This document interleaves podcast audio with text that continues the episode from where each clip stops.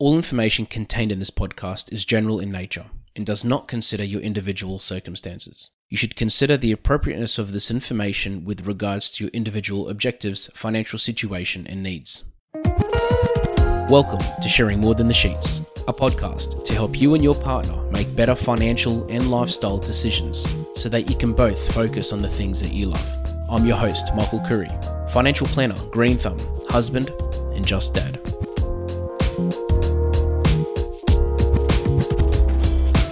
Whether it's to build team skills, personal fitness, or resilience, most parents dream of having their children play a sport one day. For some children, it's a walk in the park, but for others, it's a journey. Today, to help some parents start or navigate this journey, I've invited the Jason Akermanis to be on the show. Jason, thank you so much for your time. No worries, Michael. Yes, it is. Uh, sometimes it's a dream for many parents, uh, or it could be a simple nightmare. I mean, you see, unfortunately, in the good and the bad, you see parents who, of course, were great athletes and didn't quite make it, or you see ones that just, you know, see a little bit of talent in their kids and would love them to be professional sportsmen. There's always something wrapped up in there. There's very few parents that I think are, are not somehow invested in that whole process. There's very little of, oh, I don't really care if he does it or not.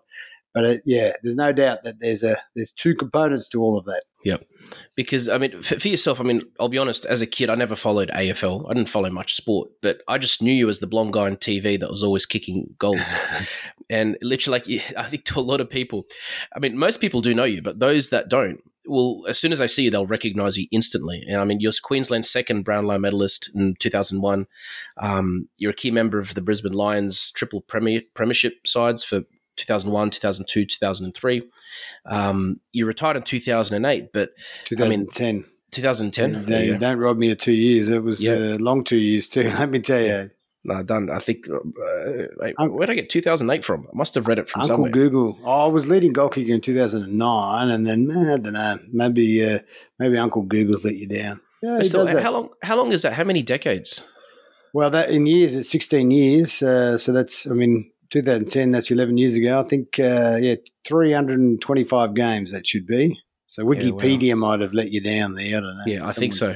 Someone's uh, see because Wikipedia, other people can edit it, so they could be wrong. You know. Yeah, that's true. Unless the article was from 2008. Oh, possibly, possibly. But um, but saying that, I mean, 16 years in professional uh, on the professional field, but before that, uh, how many years would you say? I mean, at what age did you start playing AFL? Well, I started Aussie Rules when I was uh, about seven, I reckon. Uh, I think I started kicking the footy pretty young, so I was always around the footy club. I was very lucky where I was born, a place called Mildura. My mum was from Brisbane, but when we were down there, she, I think, uh, she was going out with one of the players at the time anyway. So I inadvertently would always be down watching the seniors play because I think my mum's boyfriend was playing at one stage there.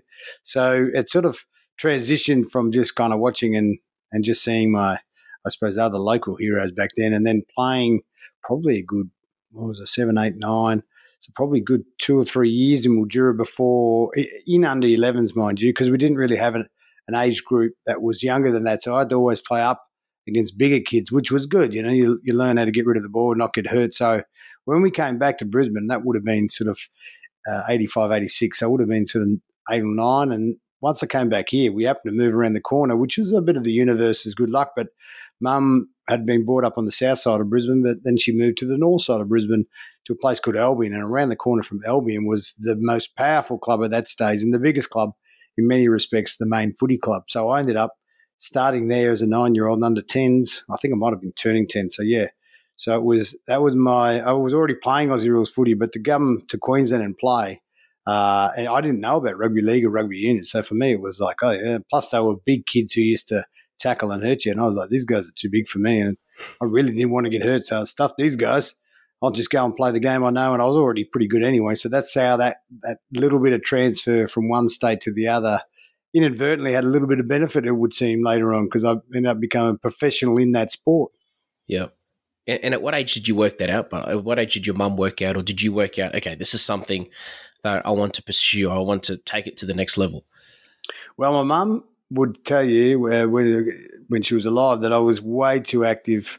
So you know, when I was a young kid, I obviously had ADHD, so I was all over the shop. You know, had so much energy and you know, always trying to because ADHD really for the brain is pretty simple. We don't make enough dopamine. It's quite common for elite athletes, it's like triple the the percentage of the normal population, which sits around six, is probably around 17, 18% of all professional athletes diagnosed, undiagnosed, probably a little higher when you think about it. But you know, some of the, some of the biggest sports people on the planet, you name your hero, he's probably got it. And the reason we're so active is because we can't because we can't make dopamine, uh, or it doesn't get created and and calms our brains down. We need we always are looking for it. So sport, of course, is the most natural therapy for all those brains. So probably five, my mum was told, "Look, Mrs. Akermanis, get him in. He's already in athletics. He's going well." Uh, he'll burn up energy doing that, but I think he should be in a team sport because he, he will excel with that energy because there's a lot more to do. So take him down to Aussie rules.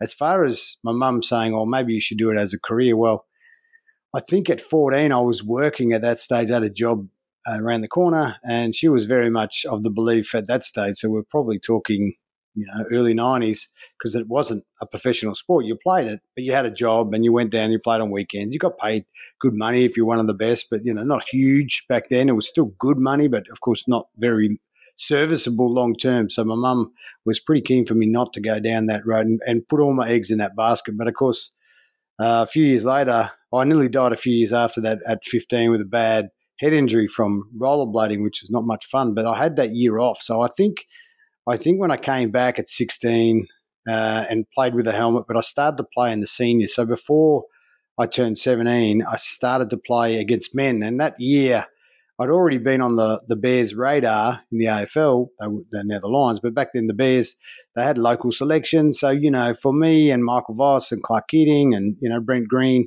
all really good local kids. Back then, you could get us before we went to the draft. So say Leo Barry is a famous Swans player. He was I played against him in the under 70s carnival. So the Swans picked him up, even though he's from Riverina, but he's in the New South Wales catchment at that stage. So they still do a little bit of that with the academy picks, but that was the way it was then. And even in year 12, I'm playing round four, 1995. Like I'm at a famous rugby union school and they didn't play any Aussie rules. So I didn't have any of my school buddies even know that I was probably playing, except for a couple because they were Aussie rules guys that hadn't played in my team most of the time they either trying to get me to play rugby union.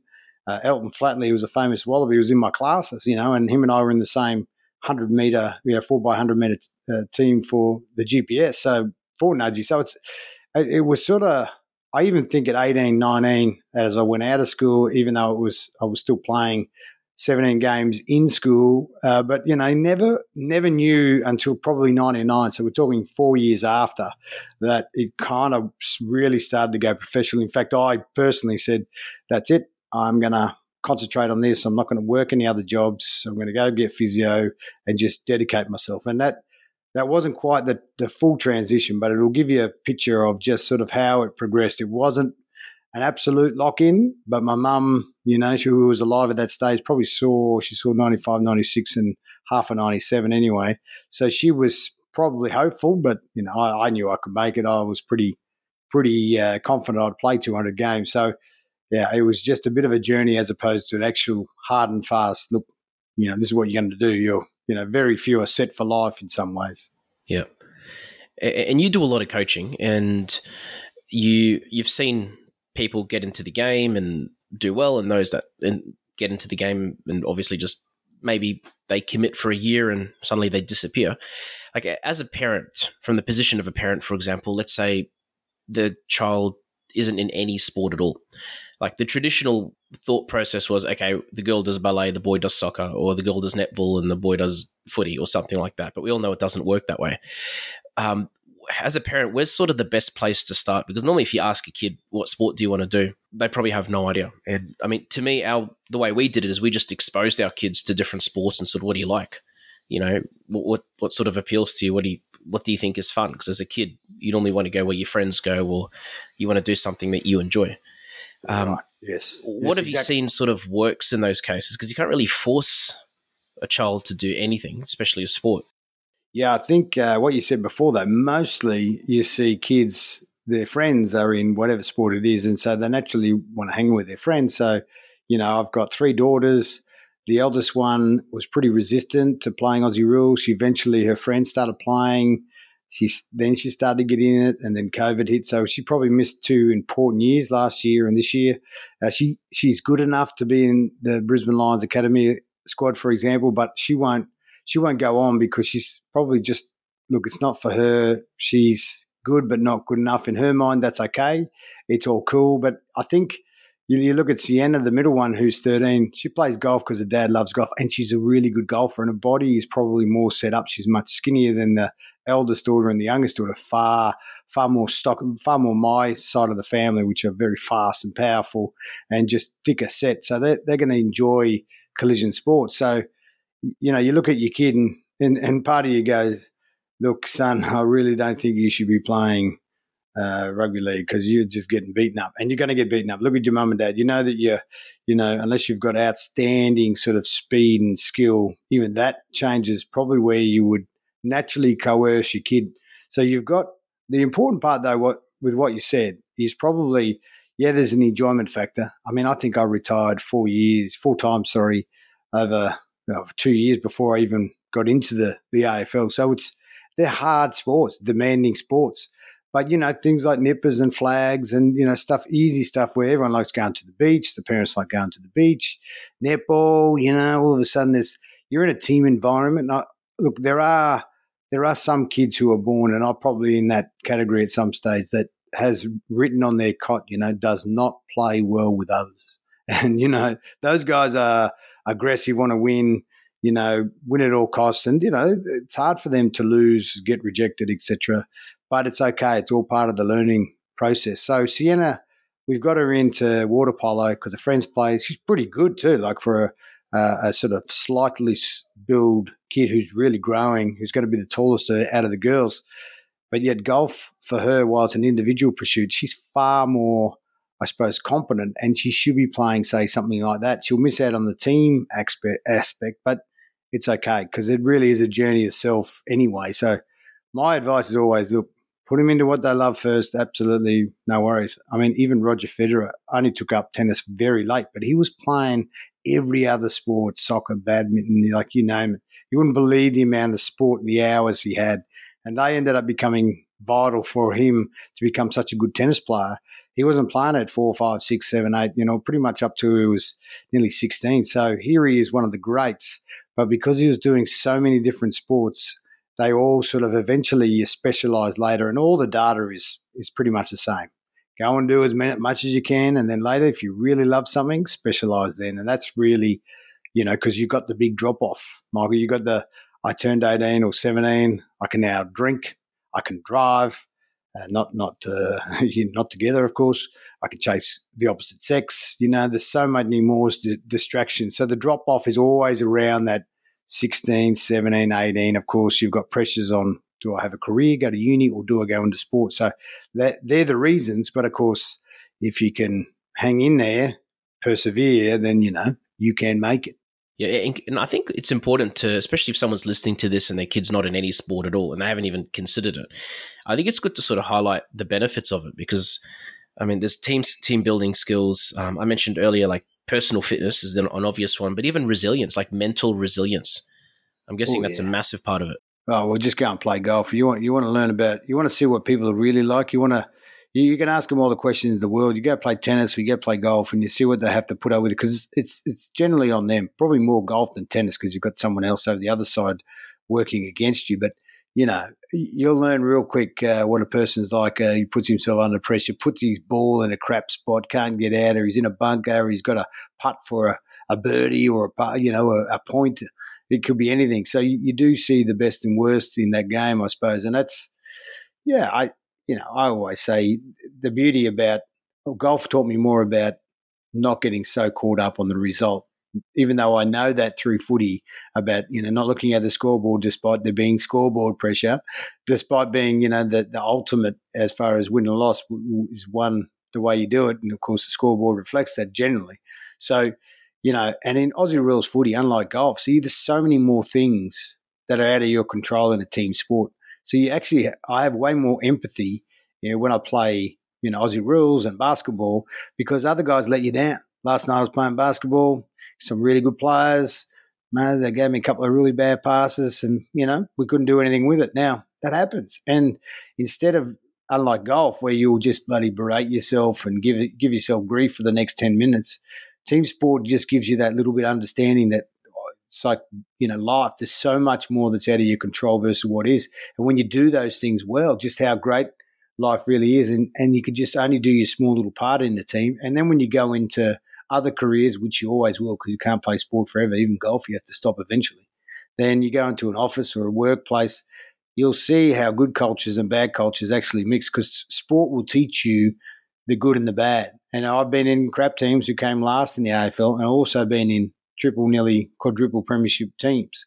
So I, I can see the difference straight up. And you, you just know what it's like to be around a better group.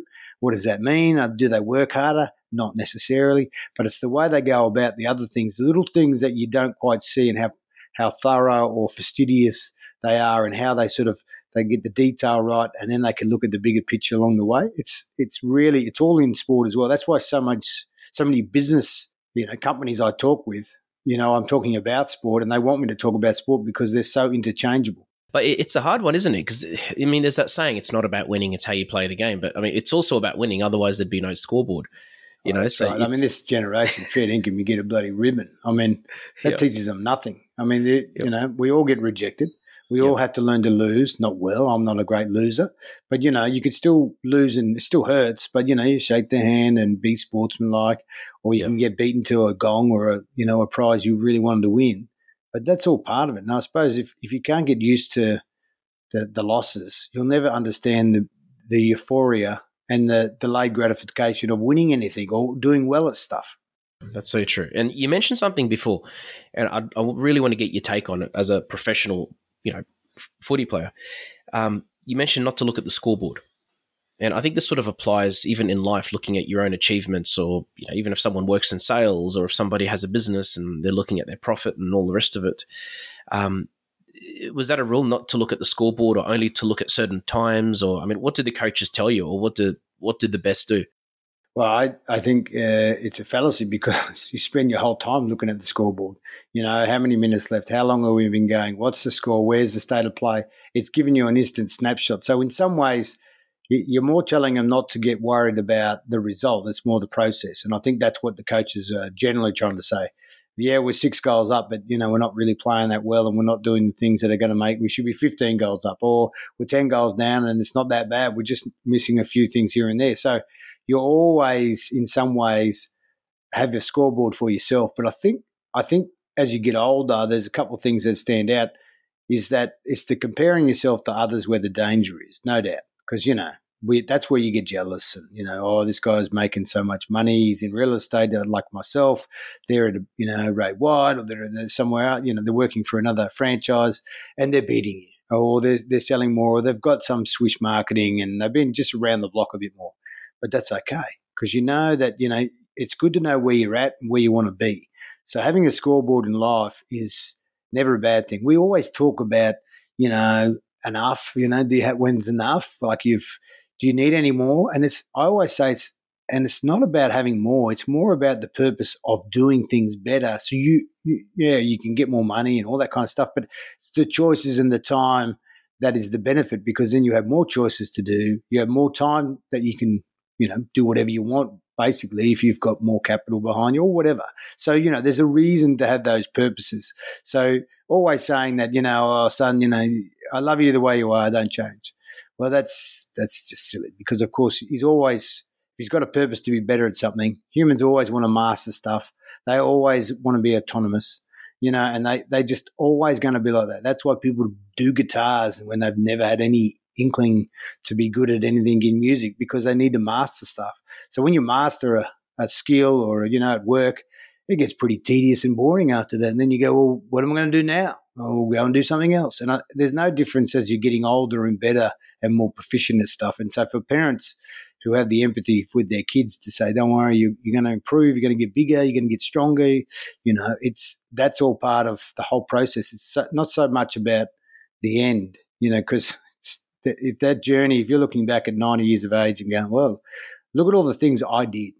You'll always say the ones that, uh, you know, you have a few regrets maybe, but if you did a lot of things, you'd be far happier, no doubt. and you'd have more experience and more relatability and more conversation with anyone you wanted from 90 all the way down to a little kid. These podcasts have been brought to you by Better Financial Planning Australia. To book a free 15 minute phone chat, visit betterfinancialplanning.com.au. Well said. And even from the point of view of, I mean, like what you mentioned, you've been in some really good teams, you know, um, and you've been in some teams that weren't as good. I mean, and this also relates to even someone putting their children through sport. Um, how do you sort of get over the the loss mentally? You know, how, you know, from how do you avoid getting discouraged from something? Um, yeah. And we all do it differently, but I guess what's your way? What's what's your thing? Like if you've come out of a game that you've been training for, you've been looking forward to, you probably thought you were going to win and you didn't win. Mm, yeah, that's a great question. I mean, psychologically, there's a few things that always happen. You know that that feeling of uh, disappointment that you've got to, that everyone has. If you're happy with a loss, bloody hell, why would you be even remotely wanting to go out there compete? Because we're not really wanting to go out there compete and get flogged, would we? We, we would want to go and compete in whatever we do and have a result that's going to make us feel better. That's why we do it, you know, because we feel better. We have these great little things in our brains that give us endorphins, and we go, "Oh man, I love that. I want to do that again." That's the beauty of exercise in any shape or form. You know, that's why uh, you know, every doctor on the planet will tell you, mate, if you're not exercising or doing something, then you can't have these great natural things that have no side effects. I mean, you have to be stupid not to be doing some type of exercise, whether you hate it, enjoy it, but it's it's always good for you. So losing in bad teams, you, you generally get this uh, losing's a habit and so is winning. And when you're young, I've played in teams most of my junior careers who weren't really the best team. In fact, they weren't the best team. I never really won any junior premierships. I think I won one, you know, so that's a big stretch of years. Yet, uh, how good was it when I went and played in the state teams where you're surrounded by all the best kids in the state? And all of a sudden, playing in better teams, it's it's safer, you know, it's more fun because you've got guys who can do your skills most of the time. Where in your local club, you know, you've got these guys who are mum just keeps bringing them down there or dad and just says, you got to go play. You let the team down if you don't, who don't want to be there or are just so poorly skilled, they actually make the whole process pretty dangerous. So I think because uh, they kick it on your head or they, you know, they kick it past you or they handball to your feet, like there's so much that can go wrong with, with average talent. So I think there's, and then as a parent, you're like, well, let's get you in a better team. You're getting a better team. You don't get as much of the ball, or you don't have as big a role, and then your ego gets hurt. So there's, there's all these factors. But for me, the process was always the same. You feel like crap. You go home. You're staring at the, the ceiling, or you're watching TV, trying to take your mind off it. But of course, you're all thinking about probably the things you did wrong, or you made that error. Geez, I've got to work on my handballs. I missed that tackle, or that goal would have won us the game, and I missed it. It was straight in front so all week for the next week, you're working on those little things that you knew you just need to be a tad better at. Now, the, the public wouldn't know any of that. But at that level, it's all those little things that you, that only a player or a team within, you know, the, the, the team sort of culture or the club would know what you need to fix. So you're always working on them. So there's a scoreboard every week, unlike the poor people that have to get, to, you know, uh, work ev- evaluations once a quarter, once a year. If they're lucky, we get it every week, nearly every session. So it's good and bad. You always got something to work on, but you're always in the process. Even when you're winning, man, you're still not at. You know, st- there's always something in Aussie rules footy, for example, that you you can be better at, and that's the beauty about that game. Where in golf, it's always about you know, can I be consistent, swing, etc. You know, there's so much more complexity in what you're trying to do, but still, you're always working on something. Yeah, and, and I think that's something that parents can learn from, or anyone can learn from. But also, it's good to know these things to sort of teach our kids, or when our kids come home and they've lost a game and they're feeling down, just sort of to know what to say to them as well. Because, like uh, anyone really, but especially as a parent, if your kid's upset at something, sometimes you don't know what to say. You want to say the right thing. Um, you know, uh, I mean, something else I want to really talk to you about as well is being an outstanding sports person. What I mean by that is and this is anything, whether someone's in sales or whether they're um, selling, whether they work at a bakery um, or they're a sports person, there's a big difference between being a good, being good at what you do, and being outstanding. And to me, my, I guess my, um, my experience in this is 15 years ago, I used to work in sales, and I was probably one of the best salespeople for a period of time, and or one of the best anyway. And the thing for me is I wasn't the best salesperson. I couldn't sell the best out of anyone, but I was probably one of the most consistent in that if I had a big win or two, I wouldn't give up. Whereas I found a lot of other people would sort of that that have a win or a good day or a good week, and that that sort of take the foot off the pedal for the next month or two. And and in your situation, I'm guessing you could probably relate to that because I'm assuming you know having a good year or a good two or three years it you are tempted to sort of take your foot off the pedal and be like, "Yep, I've made it. I've achieved what I want to do." And I'm guessing it takes this extra bit of energy or this something eh, mentally to sort of want you to keep doing better or to keep succeeding or keep kicking goals or to keep winning or or something. Hmm. Yeah, well, you're talking about probably a broader spectrum of where you're at at the time. Like when you're 18, you know you're going to get bigger and stronger. So you're always working, and, and you know at some stage you can't get any bigger uh, because it'll become a detriment. Uh, you you know you might not be able to get any faster. You could get a bit fitter, uh, but what you're always looking for is this. Uh, we talk about the inconsistencies of youth versus the really high level. You know whether it's sales or sportsmen. Sportsmen's best and worst games uh, are very you know smallly separated. They're not they're not big highs and big lows like they are when you're young. You know, one week you're kicking five goals, next week you're tagged out of it.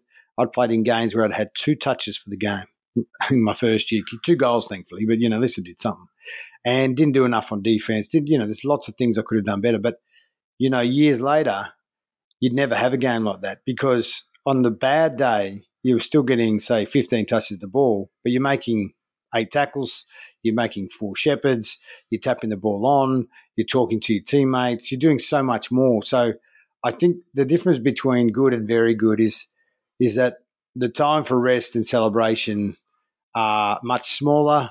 You, you know, you win when you when you're winning all the time. You know, early on, you're bloody you're, like you're on a bloody bender. Fed. You're out for days. You think it's great. You're on a you're on a high, and the next week you come out and get completely whooped. And eventually, you learn to be so consistent that while you're winning, you go back to the drawing board on Monday. Say, look, this is what we did well. The opposition were doing this. This opposition this week. Let's look forward. What are we going to do now? So it's it's always about that process. So, and I've been guilty of it. You know, you have a great week, or you sell lots of stuff. You know, you start drinking your own bathwater, fair dinkum. But you know, the best are always, you know, they have two drinks instead of ten they're back on the job as soon as they can. They're back onto what works, whatever that is, whether it's their, you know, bringing their, you know, buyers, vendors, or, or sellers, whatever it is. Their network, they're, they're talking to their staff. So this, there are big differences between I find the very best and the nearly so. And I always find it's just that consistency of effort and the good and the bad. So their habits are so smallly different that only only they would know the difference between have an amazing game and uh, was all right. And everyone thinks, "Hey, man, you you played great. You're the best player on the ground." Yeah, yeah, that was average, and there's not much difference in that, but they know, and that's that's really the separator. It's as Confucius said. He said it 500 years ago. You know, it's it's habits that sets people, men apart. It's it's not this mysterious thing called talent and form and all that. That does help if you've got great talent, but this that's no. There's lots of guys with great talent. And speaking of habit, you uh, again, I've, we've got three kids. Eight, uh, Elias is eight, Maria's five, Joseph's three. So they're young, and I'm about to sort of go through what you've gone through with your children. Um, Elias is just starting to play basketball. He loves it. Maria, she's more creative. Joseph, we should have given him a footy the second he was born because he's, I think, he's born to be a footy player of some sort, that or a wrestler. uh, and there's the three year old. It sounds like um, my three year old. Oh my but, god! but the thing is, like, it's for us as parents, the hardest. Parents are busy. Anyone is busy enough these days, especially parents. And I wanted to ask you, how do you, from a time management point of view how, how do you manage all this stuff as well because when kids get into sports there's normally there's training at least one or two nights a week and then there's normally a game on the weekend and then there's extra things and obviously you can't forget about their education um, what tips would you give to someone you know as a dad and as a sports person around the whole time management side of things and you know and not sort of getting lazy because as parents we can get lazy and put some things before others well i'll give an example so so Charlotte and Sienna and Zoe. Zoe at the moment is only three, so she's not really involved in other activities just yet. Sienna is. She's got, I think, today, for example, we're working together as a couple always as mum and dad. Okay, well, you go to work. Uh, she's working. I'm working. What are we going to do now with picking Sienna up from, let's just say, 4:35? You know, she's finishing netball. like it's a it's a it's a commitment. It's pretty big, but not too bad. Charlotte, she has her activities. We generally try and time in just out of probably convenience for all of us. If you want to play sport, sometimes the options aren't as you know they're, they're, limited. They're not as open as you like. You know, so you say no worries. You can do these sports, but you can only do them on the weekend. Now Charlotte, the sixteen-year-old, works on weekends.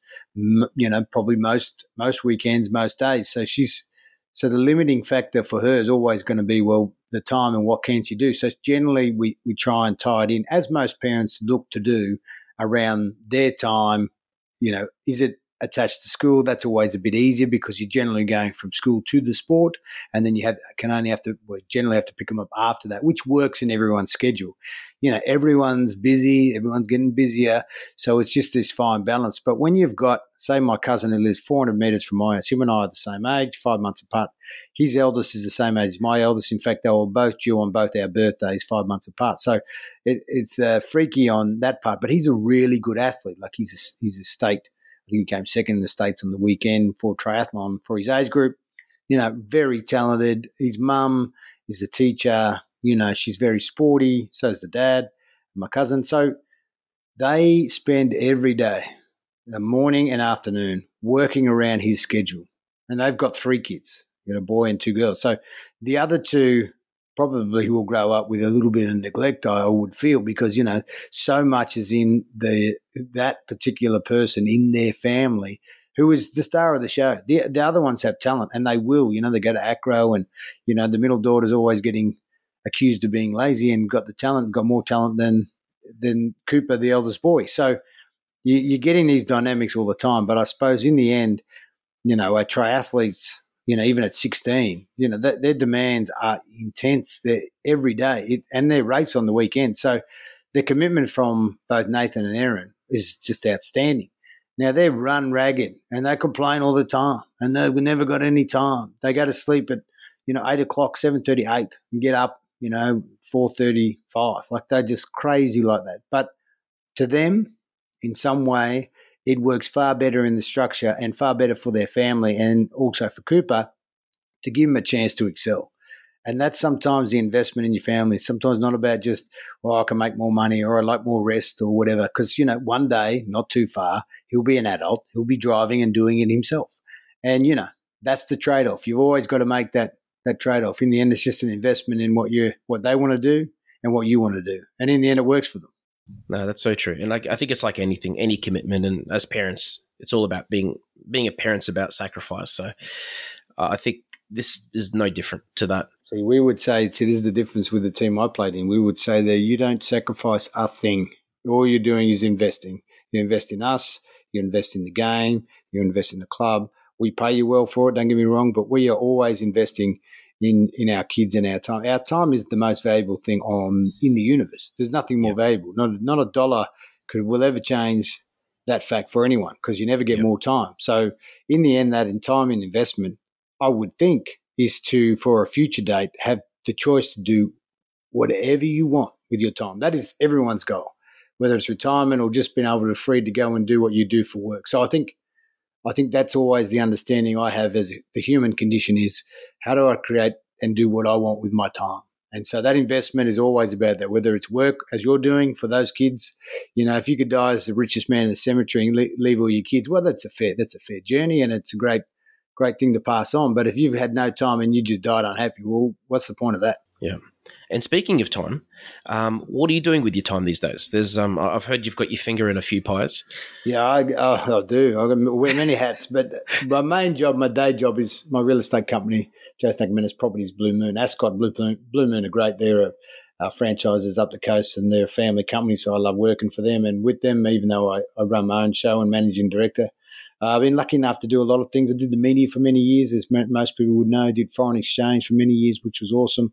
Uh, ended up uh, with a couple of startups that we did out of FX when I was in Albury. Got a coaching degree in Albury, so I coached there for many years while we are doing the startups, which were AR, augmented reality. So that's basically dropping bags of money instead of chasing Pokemons and then getting them and going into any merchant on the planet and get discounts because you know we love discounts.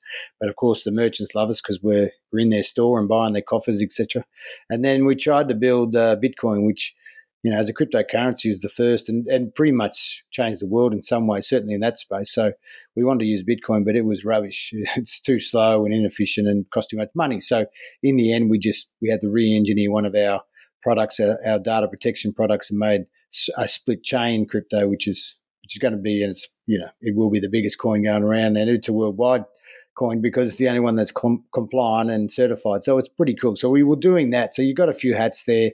You know, by all means, like anything, you know, you're trying to build or any, any anything you ever buy, you know, you do your research and do your stuff. But yeah, that was that was a pretty cool adventure. You wouldn't have thought Albury could produce uh, so many amazing worldwide you know hits or or products so good but anyway you get the right people and we just had a great software engineer and his team and they did a great job so uh, I do play basketball. Div one Monday nights with the next Bullets team. That's pretty cool because they're really good at what they do. So they're always ordering me around, and I, am you know good at passing and get the odd shot in here and there. But you know they're all like six, six, six, seven. You know it's always pretty cool to play with them. And then I play uh, Div four with a couple of buddies who not as talented, but they're very competitive. So we, know, I usually play with my cousin who's a good basketballer. And then in the winter, just play a little bit of Masters footy. And then occasionally, not that often, we do some one on one coaching, obviously with the coaching degree. And that's just more like every Aussie rules player has to be good at kicking. And that's generally what I teach because it's one thing to be a good kick, it's another thing to be a good coach of a good kick. So that'll give you a, a 11 year span into about two minutes 30, I reckon.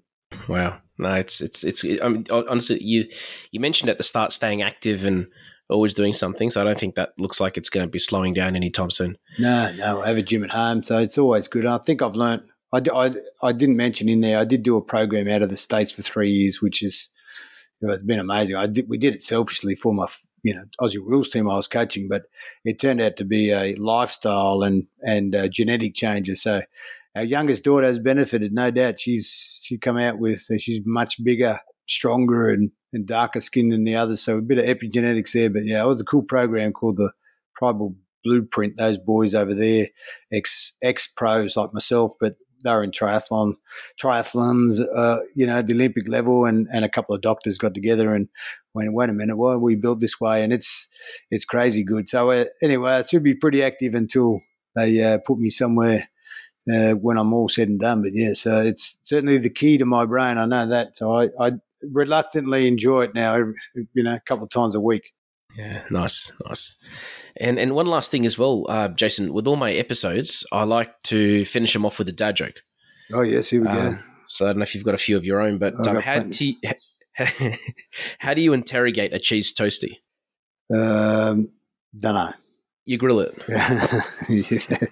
oh, your kids will love you, I tell you. oh, they do. Oh. this is actually from a dad book joke my son got me. He goes, a little book of dad jokes. Well, you know, it gets worse because now I would always say things to my wife, you know, which of course they were never old enough to get. You know, they're, they're, they're more husband wife. You know, you'd say, oh, you know, you might uh, intimate something. Well, now yeah. they know what I'm talking about. So, you know, it's always really awkward when they look over and they're like, I heard that and of course they're just like they're laughing, but they're also going, "Can you that that dad? You can't say those things." Of course, you know we always yeah. we always get away with what we can. So it's always funny. Those dad jokes have turned into, "Oh my god, they get everything now." Oh no. Yep. oh mate, it's it's it's it's a never ending thing, and I think we enjoy it more than. It's funny. We normally laugh at our jokes more than everyone else does, but. Oh yeah, like I, I, I'm always saying, like the girls would say, you know, no one cares, and I'd always say, you know, well, Care Bears Care Bears care. and they're like, what are you talking about? Because they've got no idea about, remember those the damn Care Bears ads? Yeah. Anyway, like just crap like that, that, that my wife and I would laugh at because, you know, we're, we're that age. It's like that movie, you know, you go and watch, there was one movie, oh my God, it had, it was like the, the people that wrote it must have been my age or a year older or younger because everything that we ever watched, every joke was everything that we grew up watching as kids, like these little subtle jokes. It was just, oh, it was brilliant. Uh, with the, yeah. the intern, I think it's called, or whatever it's called, when they went to Google, all those jokes, brilliant. So, but you know, the kids were like, "What? What are you laughing at?" Yeah. No, thank you so much again for your time, Jason. It's it's meant a lot, mate. And um, you know, I'm sure any parent listening to this has learned a lot for themselves, but also, you know, to hopefully it's empowered them to put their kids through sports and to keep persisting. Well, parenting, uh, there's no book for that, and it's like you learn as you go. It's one of those great things. So if you're you're doing a crap job, it's all right. You can get better. If you're doing a great job, well, keep doing it. That's it. Well said. Thank no you, worries, brother. Anytime. Thanks for joining us on Sharing More Than the Sheets. Please make sure you subscribe to be updated with future episode releases, and feel free to share this episode with any friends or family that you think it might benefit. Please visit us at sharingmorethanthesheets.com.au to submit questions or requests for future podcast topics. These podcasts have been brought to you by Better Financial Planning Australia. To book a 15 minute phone chat, visit betterfinancialplanning.com.au.